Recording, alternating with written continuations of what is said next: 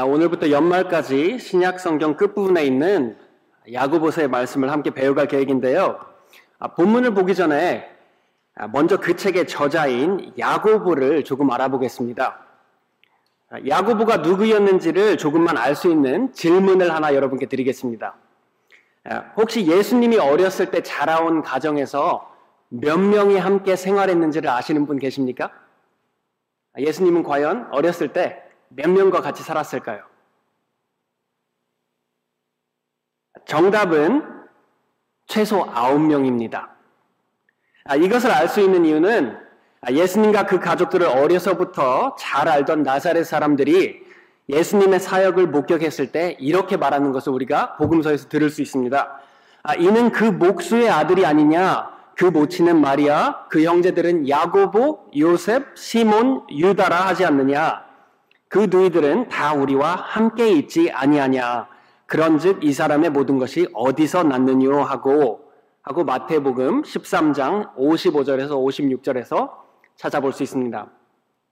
아, 그러므로 예수님께서는 네 명의 배다른 형제와 적어도 두 명의 배다른 누이 그리고 요셉, 마리아, 예수님 자신을 포함해서 아홉 명의 가족과 함께 자랐다는 것을 볼 수 있습니다.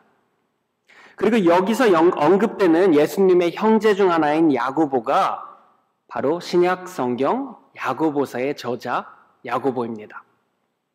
성경 저자들이 이렇게 생각하는 이유는 신약 성경에서 만나는 다른 야고보들은 소개될 때 세베대의 아들 야고보 또는 알페오의 아들 야고보 이렇게 소개됩니다. 그리고 그중 가장 많이 언급되는 열두 사도 중 한 명인 세베대의 아들 요한의 형제 야고보는 꽤 이른 시각에 순교하는 것을 우리가 사도행전 12장에서 볼 수 있죠.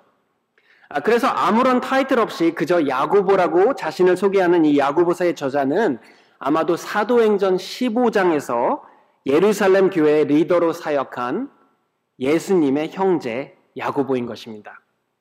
아, 그렇다면 야고보는 예수님을 정말 친밀하게 잘 알던 사람이었습니다.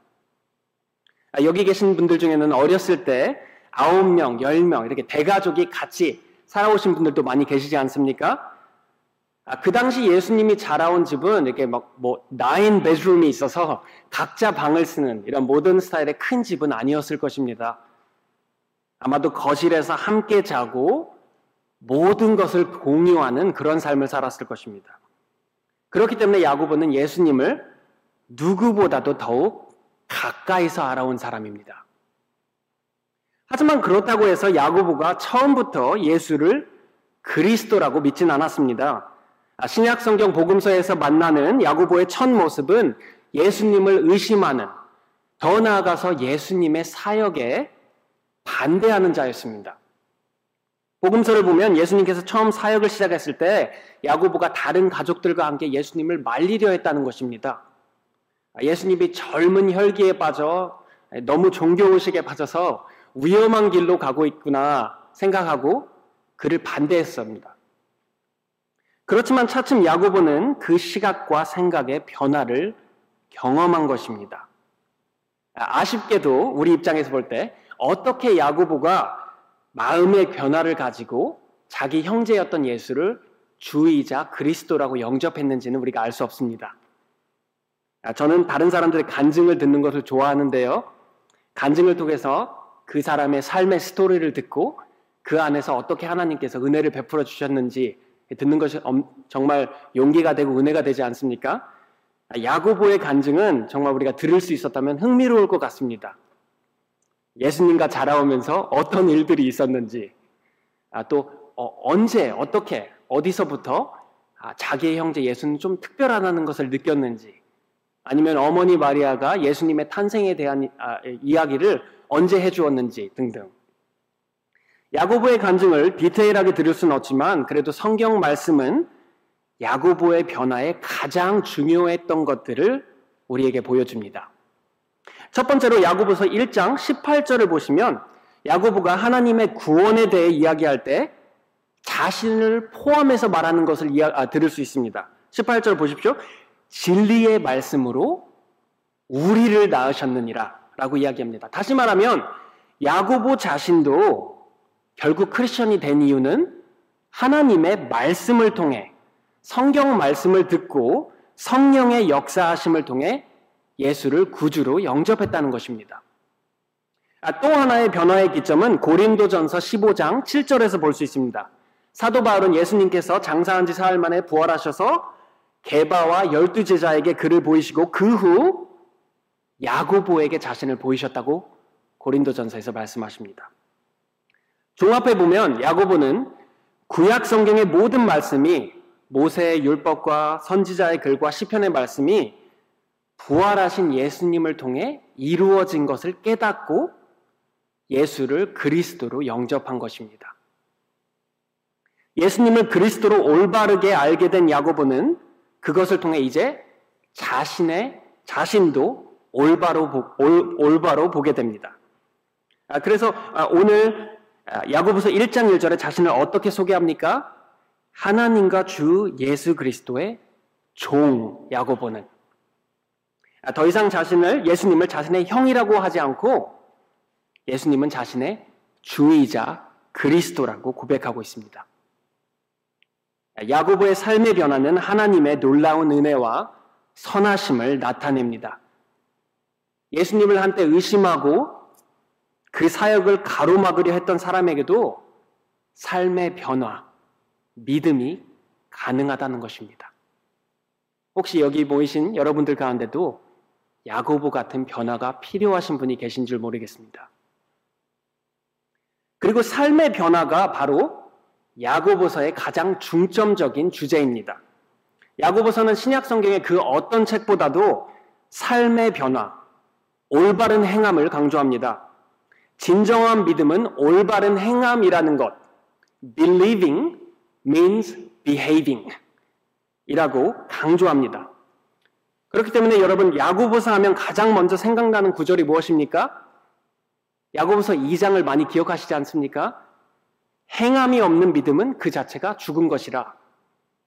행함이 없는 내 믿음을 내게 보이라. 나는 행함으로 내 믿음을 너에게 보이리라. 야고보서는 삶의 변화가 있는 믿음을 강조합니다. 말만 앞서는 믿음이 아니라 행함으로 그 진실함이, 신실함이 나타내는 믿음, 나타나 지어지는 믿음. 그래서 저희가 야고보서를 공부하다 보면 이 서신은 많은 지시를 포함하고 있는 것을 볼 수 있습니다. 차별 대우를 하지 말지어다. 말실수를 조심할지어다. 세상과 벗하지 말라. 다섯 장밖에 안 되는 이 짧은 서신에 명령법을 무려 55번이나 씁니다. 길이 대비면 신약 성경의 그 어떤 책보다도 명령법을 많이 쓰고 있습니다. 하지만 그렇다고 해서 야고보서가 엄격하기만 하고 규율만 강조하는 것은 아닙니다. 야고보서는 행함이 없는 믿음을 꾸짖는 용기 있는 설교자일 뿐만이 아니라 성도들의 삶 안에 있는 고난을 이해하는 아주 자비로운 목회자이기도 합니다. 그래서 야고보서가 명령법을 많이 쓴다면 이 서신은 또한 애정 어린 사랑으로 가득 차 있습니다. 이 다섯 장의 짧은 서신에서 야고보는 자신의 편지를 받는 이들을 내 형제들아, 내 사랑하는 형제들아, 자매들아 라고 열다섯 번이나 부르는 것을 우리가 볼 수 있습니다. 그렇기 때문에 야고보서가 도전적이라면 야고보서가 우리, 우리를 도전하는 것은 정죄하는 마음에서 나오는 것이 아니라 우리를 진정으로 사랑하고 우리 믿음이 신실하게 세워지기를 원하는 마음에서 나오는 것이라는 것입니다. 믿음은 행함이 있어야 하지만 행함이 있는 크리스천의 삶은 쉽지 않다는 것을 아주 지혜롭게 야고보는 잘 알고 있습니다. 그래서 1절의 야고보가 자신의 서신을 받는 크리스천들을 어떻게 표현합니까? 하나님과 주 예수 그리스도의 종 야고보는 흩어져 있는 열두 지파에게 문안하노라. 그리스도의 구원을 받은 신약 성경 크리스천들이 복원된 열두 지파, 하나님의 새로운 이스라엘이라고 말씀하십니다. 하지만 이 복원된 하나님의 백성이 거하는 곳이 지금 어디입니까? 아직 천국이 아닌 흩어짐 가운데 있다는 것입니다. 그리스도가 다시 돌아오시며 구원의 종착, 종착점에 이르기 전까지는 크리스천의 삶은 흩어짐 가운데, 즉, 고난과 시련이 함께하는 삶이라는 것. 그러므로 삶의 변화가 있는 믿음을 강조하는 야고보가 이 서신에서 처음으로 다루는 토픽은 모든 크리스천의 삶에 존재하는 우리 모두의 삶에서 마주하는 인생의 시련과 시험에 대해서 말씀하십니다. 2절 보십시오. 내 형제들아 너희가 여러 가지 시험, 여러 가지 시련을 만나거든. 여기 혹시 삶의 시련이 없으신 분 계십니까? 삶의 시험, 고난, 너무나도 흔치 않습니까? 오늘 아침 성도 여러분들의 마음을 힘들게 하는 삶의 시련은 무엇입니까? 가족과의 갈등, 변치 않고 내 마음을 몰라주는 내 배우자, 혹은 약해지고 있는 내 몸, 건강, 자녀들에 대한 걱정, 과거에 대한 후회와 그리움, 아니면 미래에 대한 두려움. 아, 물론 지금 이 시간, 아, 목사님 나는 삶에 시험이 없습니다. 라고 말씀하시는 분들도 계실 것입니다. 하지만 그렇다면 그 시간이 오래 갈 수 없다는 것은 알고 있죠. 아, 그렇기 때문에 삶을 좀 오랫동안 경험하신 어르신 분들이 아, 근심 없이 살아가는 이렇게 청년들을 보면 이렇게 말씀하시지 않습니까? 좋을 때다라고. 아, 저도 가끔씩 SBF 청년들을 보며 좀 이렇게 요즘 말로 꼰대같이 그런 생각을 합니다. 아, 좋을 때다. 근데 여러분 사실 그렇게 웃고 마냥 즐거운 삶을 사는 것 같은 청년들도 삶에 여러 가지 시험이 있습니다. 여러분들도 청년 시절에 그랬습니다. 그냥 이제 지금 내 앞에 놓인 시험 앞에서 옛날 시험이 생각이 안 나는 것 뿐입니다. 모든 삶엔 시련이 찾아오기 마련입니다. 왜냐하면 우리는 아직 천국에 있지 않고 흩어짐 가운데 살고 있기 때문입니다.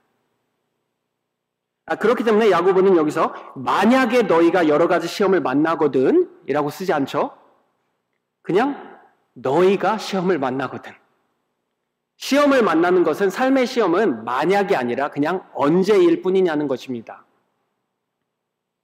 천국이 아닌 흩어진 가운데 삶은 시련이 함께 할 수밖에 없습니다. 그렇기 때문에 야고보는 삶의 시험을 어떻게 맞이해야 한다고 합니까? 기쁘게 여기라. 아, 이게 무슨 말입니까? 이게, 이게 말이 되는 소리입니까? 아, 이 구절을 처음 읽으셨을 때 이런 생각이 안 드시는 분들은 제 생각에는 성경을 아, 깊게 천천히 읽지 않는 것 같습니다. 시험을 기쁘게 여긴다는 게 말이 됩니까? 시험을 겪어본 사람은 이 구절을 읽었을 때 힘들어해야 하는 게 정상입니다. 그리고 야고보서가 하는 말을 올바르게 이해하는 게 굉장히 중요합니다. 야고보는 시련 자체가 기쁨이라고 말하는 것이 아닙니다. 그렇죠? 만약 여러분 가운데 어떤 분이 저, 저한테 와서 아, 목사님 저 암에 걸렸습니다. 근데 암 때문에 너무 행복합니다. 이 정말 암 때문에 아, 저는 기뻐하고 있습니다라고 한다면 저는 그분의 생각이 절대 성경적이지 않다고 말씀드릴 거고 회개하셔야 된다고 말씀드릴 것입니다. 암은 죄 아래 놓인 이 땅의 저주이지 절대로 그 자체로 기뻐해야 될 것이 아닙니다. 야고보는 시련 자체가 기쁨이라고 하는 것이 아니라 시련마저도 기쁨으로 여길 수 있다고 하는 것입니다. 여기서 여김이라는 마지막 단어가 이 구절을 이해하는데 굉장히 중요합니다. 왜 그렇습니까? 어떻게 시련을 기쁨으로 여길 수 있습니까? 3절에서 설명하시죠? 이는 너희 믿음이 시련이 인내를 만들어내는 줄 너희가 알미라. 인내를 온전히 이루라. 이는 너희를 온전하고 구비하여 조금 더 부족함이 없게 하려 함이라. 삶의 시련이 주는 고난은 분명하지만 그 시험을 통한 하나님의 목적을 우리가 올바르게 이해했을 때 그 시련을 그냥 아, 시련으로만 보는 것이 아니라 하나님의 관점으로 보았을 때 시련이 가져오는 슬픔과 아픔에도 불구하고 기쁘게 여길 수 있다는 것입니다. 시험을 통한 하나님의 목적은 여러분의 믿음을 없애려고 하는 것이 아니라 여러분을 하나님이 적대해서 하는, 하는 것이 아니라 여러분을 사랑해서 여러분의 믿음이 예수님처럼 온전하게 조금의 부족함도 없이 성숙하게 세우기 위하신 것이라는 것입니다. 그것을 이해했을 때 시련을 기쁘게 여길 수 있다는 것입니다. 여러분 생각해 보십시오. 시험은 인내하게 만들지 않습니까? 삶의 시련을 맞이했을 때야말로 우리가 더 이상 보는 것으로 걷지 않고 하나님의 약속에 대한 믿음을 가지고 살아가지 않습니까? 시험을 통해서만이 비로소 내 자신이 얼마나 약하고 내 힘이 부족한 것을 알게 되고 하나님께 더욱더 깊게 기대고 그 말씀의 약속에 모든 걸 의지하며 살아갈 수 있지 않습니까? 여기 계신 많은 여러분들이 저보다 훨씬 신앙의 선배이시고 오랫동안 신앙의 삶을 살아오셨기 때문에 저는 여러분들이 삶 안에서 야고보서 1장 3절과 4절의 진실됨을 경험하셨을 거라고 생각됩니다. 아마 그것을 경험했기 때문에 여러분이 아직도 크리스천인 것입니다. 잠깐 동안 여러분 삶 속에서 신앙이 정말 성숙해지고 믿음이 굳건해진 때를 생각해 보십시오. 잠깐 삶을 돌아보고 내 신앙이 언제 굳건해졌는지 생각해 보십시오. 아마도 그 굳건해짐은 시련을 인내하는 가운데서 만들어졌을 것입니다. 아니면 여러분 삶에서 믿음에 정말 용기가 되고 도전이 되는 사람들을 떠올려 보십시오. 아마도 그 사람들의 삶의 공통된 점 중에 하나는 시험 안에서도 굳건히 인내하는 믿음일 것입니다. 그러므로 시험을 하나님의 시각으로 올바르게 이해했을 때 그 시련이 마냥 즐겁지는 아니할지라도 야곱은 이렇게 말합니다. 기쁘게 여겨라. 그렇지만 시험 가운데 그 시험을 하나님의 시각으로 올바르게 바라보기가 여러분 쉽지 않죠.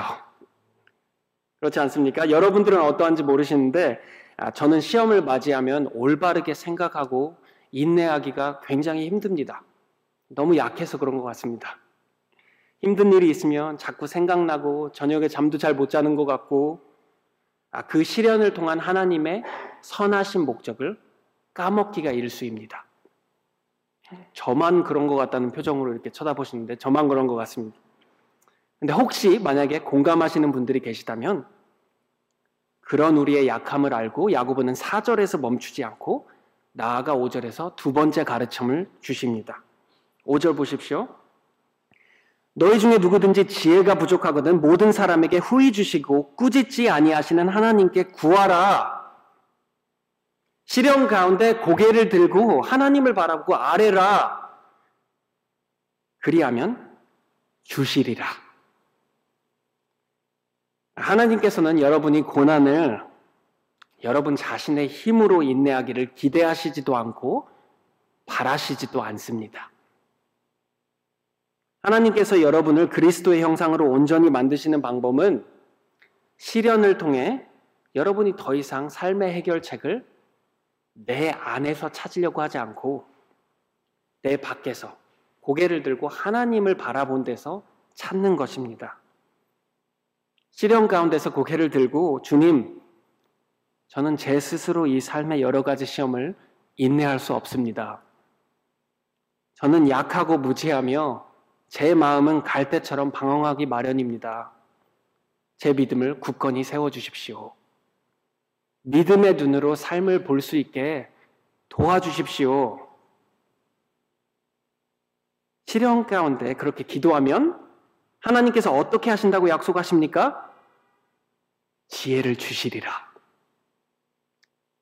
제가 볼 때 야고보서 1장 5절 말씀은 성경 말씀 중에 가장 격려가 되는 말씀 중 하나인 것 같습니다.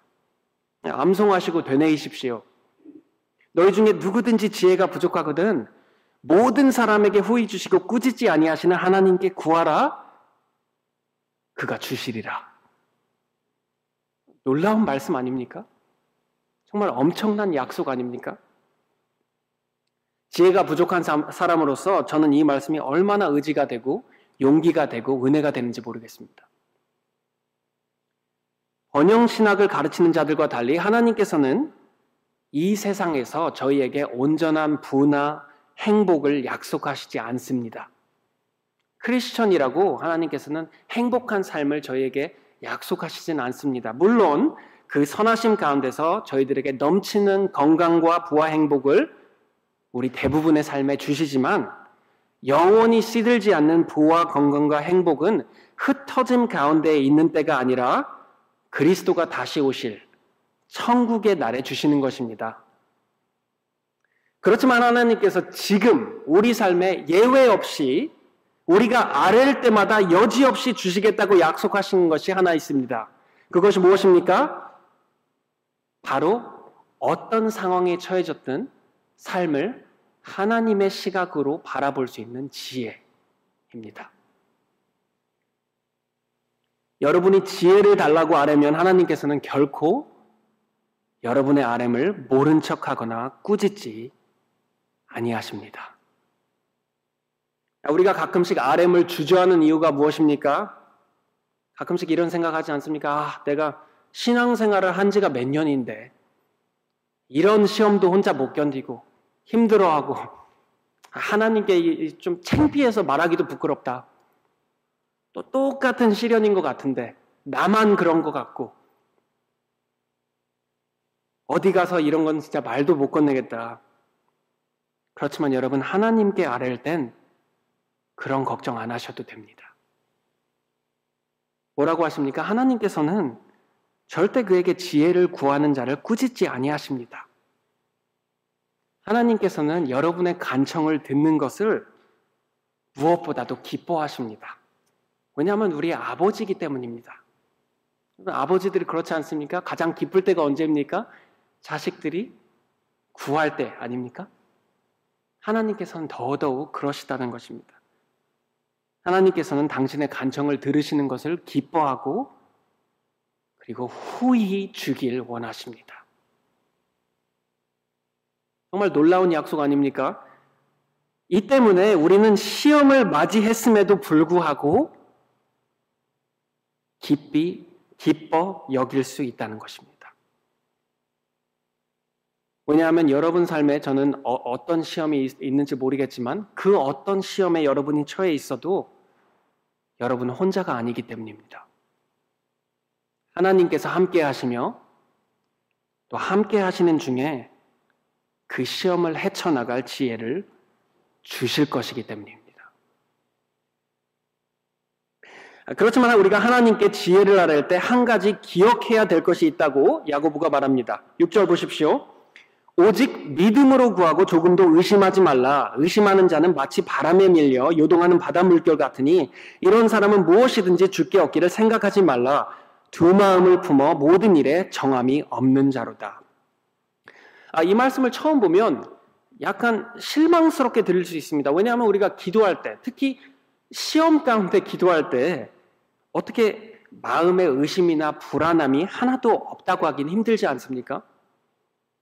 아, 그렇지만 여기서 말하는 의심은 마음속에 불안함이나 불확실성이 존재하지 않는 완벽한 믿음을 말하는 것이 아닙니다. 아, 이 구절도 올바르게 이해하는 것이 굉장히 중요합니다. 아, 이런 구조를 가지고 치료의 은사를 행한다는 사역자들이 아픈 사람한테 당신이 질병이 낫지 않는 이유는 당신의 믿음이 부족하거나 하나님의 능력을 의심하기 때문이다 라고 말하며 아, 힘든 사람을 더욱더 힘들게 하는 경우가 있습니다. 하지만 예수님께서는 내가 믿나이다, 나의 믿음 없는 것을 도와주소서 라고 기도하는 귀신 들린 아들의 아버지의 아름을 가여이 여기시고 응답하시는 것을 우리가 마가복음 9장 24절에서 볼 수 있습니다. 만약 여기서 말하는 의심하지 말라가 기도하는 자의 생각에 어떠한 불안정이나 두려움 없이 하나님의 응답을 확실시 하는 것이라면 그것은 결국 기도를 내가 얼마나 굳건한 믿음을 가지고 있는가. 기도를 통해서 하나님께 더욱 의존하는 것이 아니라 결국 내 자신, 내 믿음, 내 신앙이 얼마나 튼튼한가를 믿는 것이 되는 것입니다. 그래서 저는 그것이 그렇다고 생각하지 않습니다. 아, 6절에서 말하는 의심함은 8절에서 두 마음을 품은 것과 같다고 야고보는 설명하십니다. 그리고 4장 8절을 보면 두 마음을 품는 것이 하나님을 사랑한다고 말하면서 삶에서는 세상을 사랑하는 자를 가리키는 것을 우리가 볼 수 있습니다. 그렇다면 6절에서 말하는 의심하는 자는 바로 마음속의 동기와 목적이 나누어진 사람을 말하고 있는 것입니다. 다시 말하면 하나님의 지혜를 구하긴 하되 그 지혜를 순종할 마음을 가지지 아니한 자. 또는 하나님의 뜻을 구하되 정령 하나님께서 그 뜻을 아리키시면 아, 내가 볼 땐 아닌 것 같습니다. 그건 좀 너무 힘듭니다. 라고 하나님의 방법을 따르지 않고 결국 자신의 뜻을 쫓는 그런 자를 말하는 것입니다. 아, 그렇게 놓고 봤을 때 이 두 마음을 가진 자는 야고보의 전체적인 가르침과 동일하다는 것을 우리가 알 수 있습니다. 의심하는 자는 바로 말로만 믿음이 있다고 하고 삶에는 행함이 없는 자입니다. 고난 속에서 하나님의 지혜를 구한다고는 하지만 그 지혜를 삶에선 따르지 아니하는 자입니다. 그래서 야고보가 그런 식으로 두 마음을 가지고 하나님께 아뢰면 그러한 사람은 절대 주께서 지혜를 주시지 아니한다고 말하는 것입니다. 그렇기 때문에 두 마음을 가지지 않고 하나님께 신실한 마음으로 기도하는 것이 정말 중요합니다. 왜냐하면 하나님의 지혜가 없이는 여러분은 삶의 시련을 올바르게 이해할 수 없습니다. 그리고 여러분의 삶의 시련을 올바르게 이해하지 않으면 여러분은 절대 삶의 시험을 기, 기뻐 여길 수 없습니다. 그리고 기뻐 여김 없이는 여러분의 믿음은 절대 인내할 수 없습니다. 그러므로 여러분 하나님의 지혜를 구할 땐 주께서 주시는 그 은혜를 온전히 순종할 마음과 태도를 가지고 아뢰십시오. 자, 그렇다면 9절에서 11절 말씀 보겠습니다. 언뜻 봤을 땐 9절에서 11절 말씀은 왠지 좀 아, 생뚱맞게 보일 수 있습니다. 처음 봤을 때. 지혜를 구하는 것을 이야기하다 갑자기 낮은 형제와 부한 형제에 대해 이야기하는 듯 보입니다. 그렇지만 야고보서 전체를 읽어보면 이 서신을 처음 받았던 크리스천들의 삶에 부와 빈곤에 관한 문제가 굉장히 중요했다는 것을 우리가 볼 수 있습니다. 그러므로 야고보는 처음부터 이 문제를 다루면서 이들이 처한 삶의 시험을 하나님께 주신 지혜대로 보는 것이 어떠한가를 설명해 주시는 것입니다. 그래서 구절에서 말씀하십니다. 낮은 형제는 자기의 높음을 자랑하고 아, 아마도 야고보서를 받았던 그 당시 대부분의 크리스천들은 굉장히 가난했을 것입니다. 왜냐하면 그들은 가뭄과 피난을 피해 예루살렘을 떠나 팔레스타인 곳곳에 흩어진 이민자의 삶을 살았기 때문입니다. 여러분들도 아시다시피 처음 이민자의 삶을 살면 굉장히 힘들지 않습니까? 그들은 사회적으로 가장 낮은 위치에서 가난과 온갖 힘든 일들과 씨름하면서 살았을 것입니다. 아, 그런 그들에게 야고보는 자신들의 삶을 하나님의 시각으로 하나님의 지혜를 통해 바라보라 하십니다. 그리고 그 지혜는 이렇습니다. 낮은 형제는 자기의 높음을 자랑하라. 무슨 말입니까? 바로 그리스도 안에서 너의 진정한 위치는 다가올 하나님의 왕국을 다스릴 자이다. 크리스천의 진정한 위치는 잠깐 지나가는 이 삶에서의 위치가 아니라 하나님께서 주실 왕관을 쓰고 예수님 아래서 온 세상을 다스릴 자이다. 라고 말씀하시는 것입니다. 그와 반대로 만약 현재 삶이 부하고 충족하다면 자신의 낮아짐을 자랑하라고 말씀하십니다. 이 말씀이 굉장히 역설적이지 않습니까? 야고보에 따르면 충족하고 부하게 살아가는 삶도 시험의 하나라는 것입니다. 여러분, 우리는 보통 이렇게 생각하지 않죠? 아, 돈 많고 성공하고 힘든 일이 없는 것 같은 사람을 보면 여러분 무슨 생각이 드, 십니까 아, 저 사람 정말 좋겠다. 저 정도 삶을 살면 나도 기뻐해 살수 있겠다. 그런 생각이 들지 않습니까? 그렇지만 야고보는 부와 성공을 부러워하지 말라고 합니다. 부와 성공이 있는 사람은 그 나름대로의 또한 시험이 있다는 것입니다. 돈의 소망을 가지고 그에 따라 두 마음을 품는 삶을 살아가기가 쉽다는 것입니다.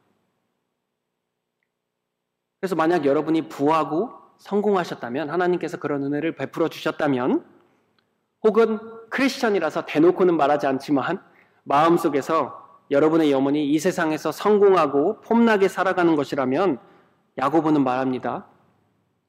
당신은 하나님의 시각으로 하나님의 지혜로 자신의 삶을 보아야 할 필요가 있다는 것입니다. 이 세상의 부귀 영화는 풀의 꽃과 같이 지나갑니다. 여러분은 현재 자신의 삶을 어떻게 바라보고 있습니까? 자기 삶을 되돌아봤을 때 여러분은 어떤 사람이라고 생각하십니까? 당신의 삶이 세상 기준으로 봤을 때 별 볼 일 없는 노바디에 불과합니까? 기죽지 마십시오. 자존감을 가지십시오. 당신은 하나님의 자녀입니다. 여러분의 아버지가 온 세상을 창조하신 하나님입니다. 물론 자존감을 갖는다는 것이 여러분 스스로가 잘났기 때문이 아닙니다. 오직 하나님께서 그리스도를 통해 여러분을 높이 세우셨기 때문입니다.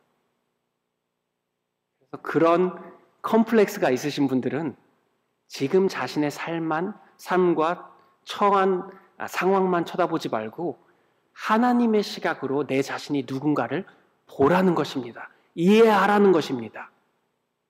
기뻐히 여길 수 있을 때까지 지혜를 아래고 이해하시라는 것입니다.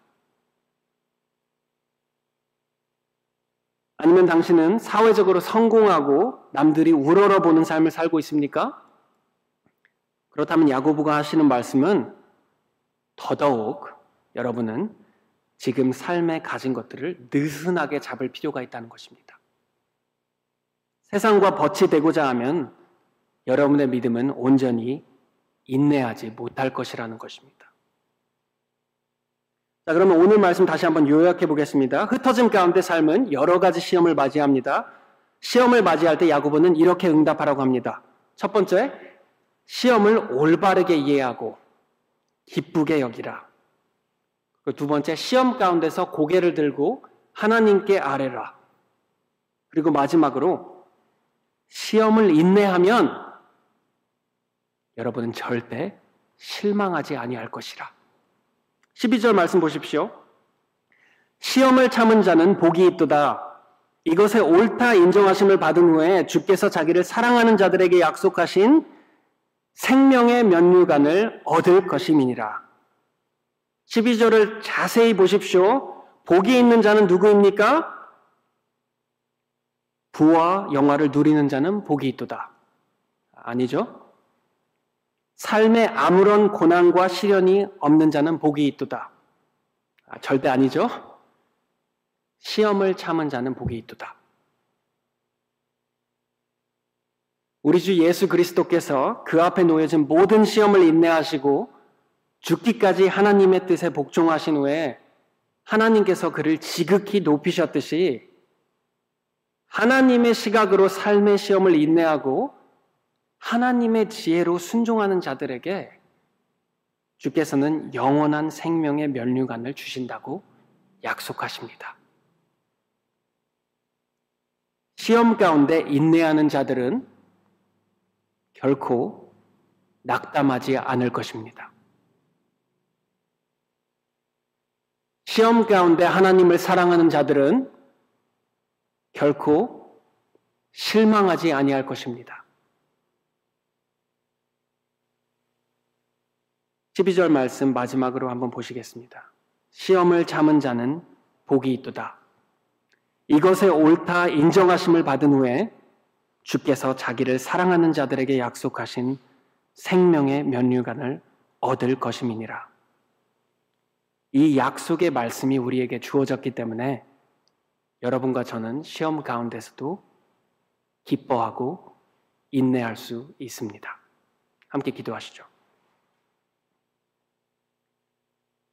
너희 중에 누구든지 지혜가 부족하거든 모든 사람에게 후히 주시고 꾸짖지 아니하시는 하나님께 구하라. 그리하면 주시리라. 하나님 아버지 이 시간 주님 앞에 우리의 지혜가 부족함을 아랩니다. 우리 삶의 여러 가지 시험 가운데서 주님 앞에 아렵니다. 우리는 풀의 꽃과 같이 해가 돋고 뜨거운 바람이 불면 없어지는 자들입니다. 저희 스스로의 힘으로는 시험을 올바르게 이해할 지혜도 또 온전히 인내할 힘도 부족합니다. 그러므로 아버지 그 선하심 가운데서 저희에게 자비를 베풀어 주시옵소서. 저희들의 마음의 눈을 밝히사 저희 삶에 놓여진 모든 상황들을 주님의 시각으로 올바르게 이해하게 하시고 우리의 연약한 몸을 격려하시사 인내로 그리스도를 온전히 섬기게 하시며 그리스도로 말미암아 모든 기쁨과 평강이 우리 마음속 깊이 스며들게 성령의 은혜를 베풀어 주십시오. 우리의 아렘에 항상 후히 주시는 아버지의 선하심을 신뢰하며 그리스도의 이름으로 기도드립니다. 아멘.